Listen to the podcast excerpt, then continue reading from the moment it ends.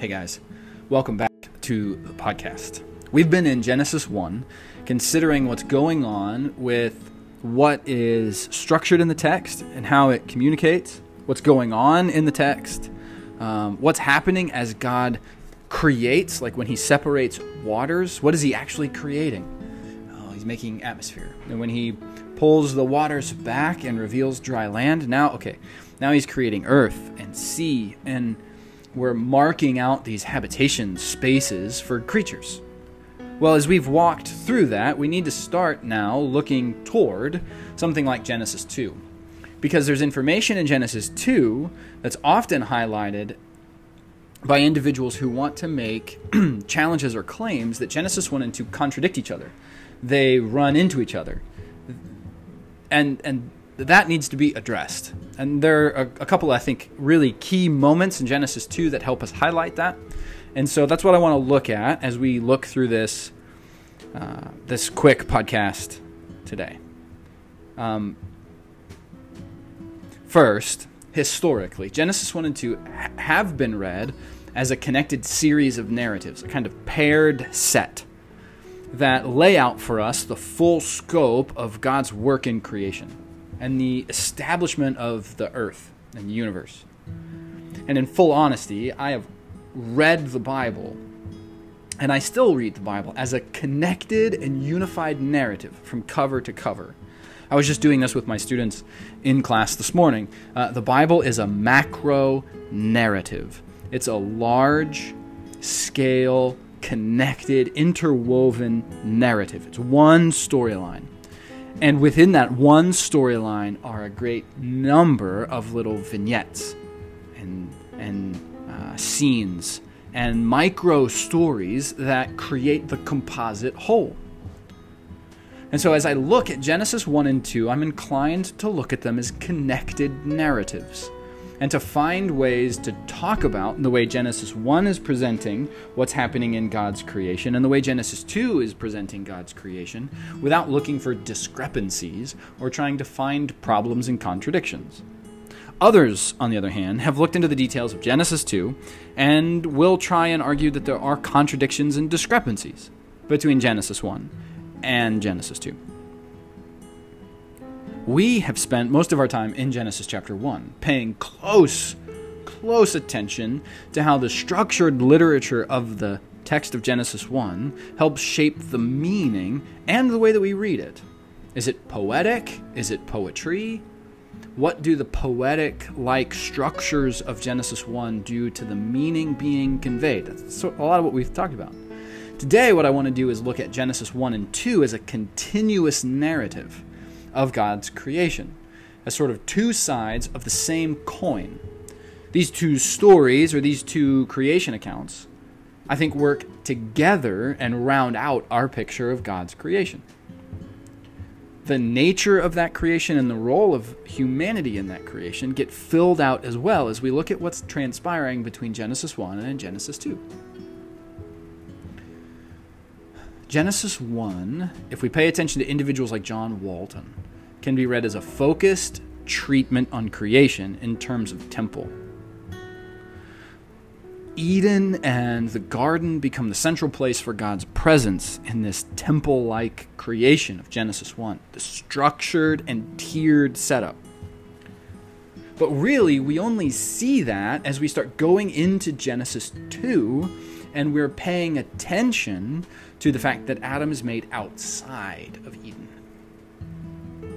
This is where we're headed in a, in a little bit. Genesis 1, in terms of the literature, is poetic, it's structured, it's rhythmed. But Genesis 2 reads more like you would expect sort of a typical narrative. It has a flow to it, it's told more like a story. The rhythm is missing, the serious repetition is not there. The days of Genesis 1 don't appear in Genesis 2, but there's still a sequence in creation. Principally, the point of possible tension between Genesis 1 and Genesis 2 is the sequence of events that transpire in Genesis 2.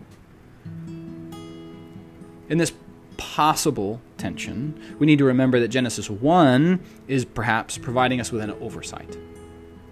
Sorry, not an oversight, an overview Genesis 1 is providing us with an overview, and it's a highly structured version, perhaps even a temple structured version, of what God's done in creation.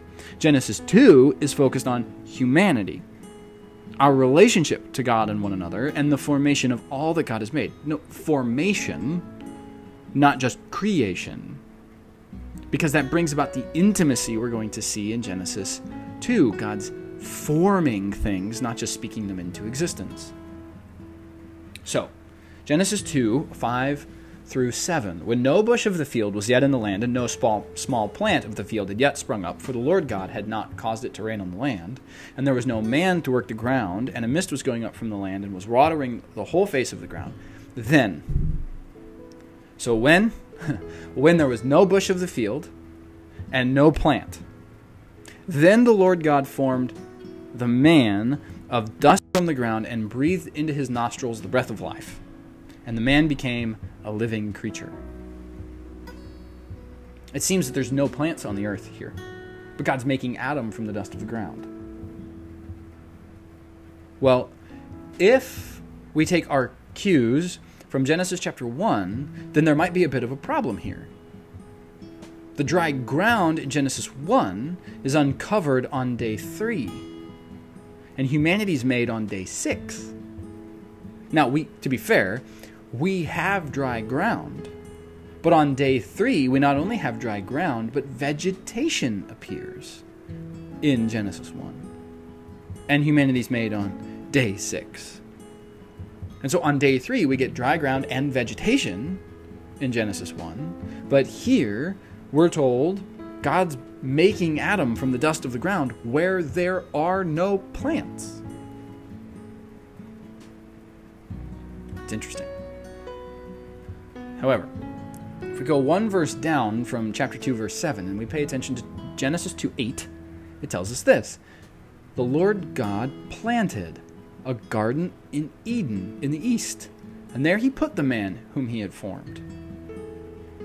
Oh, it's important to note here, like we noted in Genesis 1, beginning with verse 3, that the word planted is written in the consecutive imperfect tense. That means that what God planted, God had planted.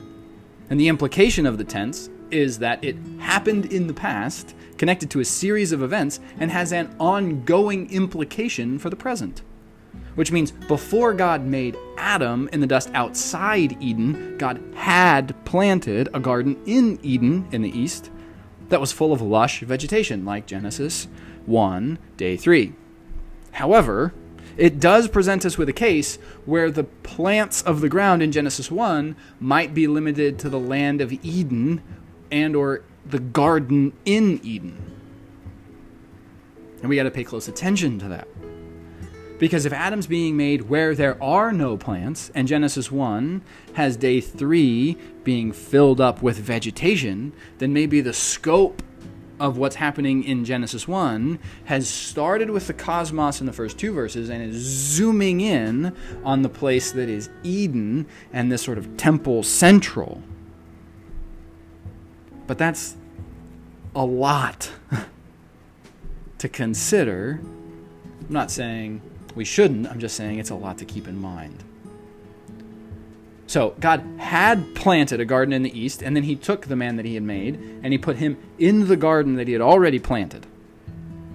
This, in turn, limits the scope of what Genesis 1 might be talking about, but does lend some credibility to, to readings like John Walton's about reading Genesis 1 as a kind of temple text, as a kind of creation text about temple.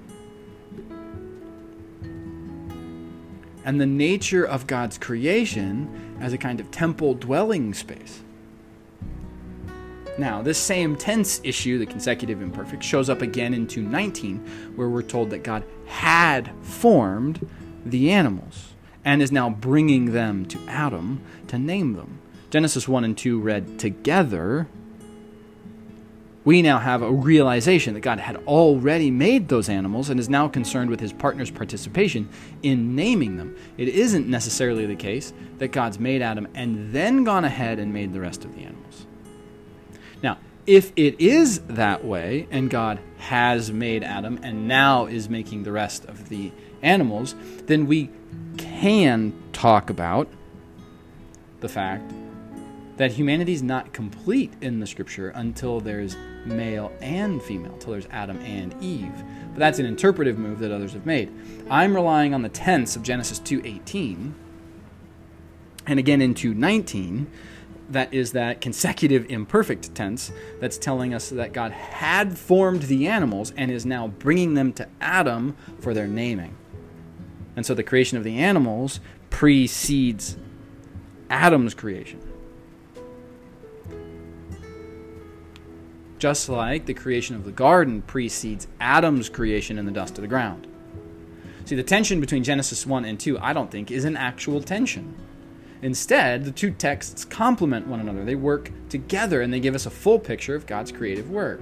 First, Genesis 1 tells us an organized, structured, and large scale story, even if it is focused in this kind of irony on a very specific, temple esque kind of small space on the planet. God's work in creation is structured, it's organized, it's highly fine tuned, it's detailed, and it fills the cosmos with His glory, like a temple.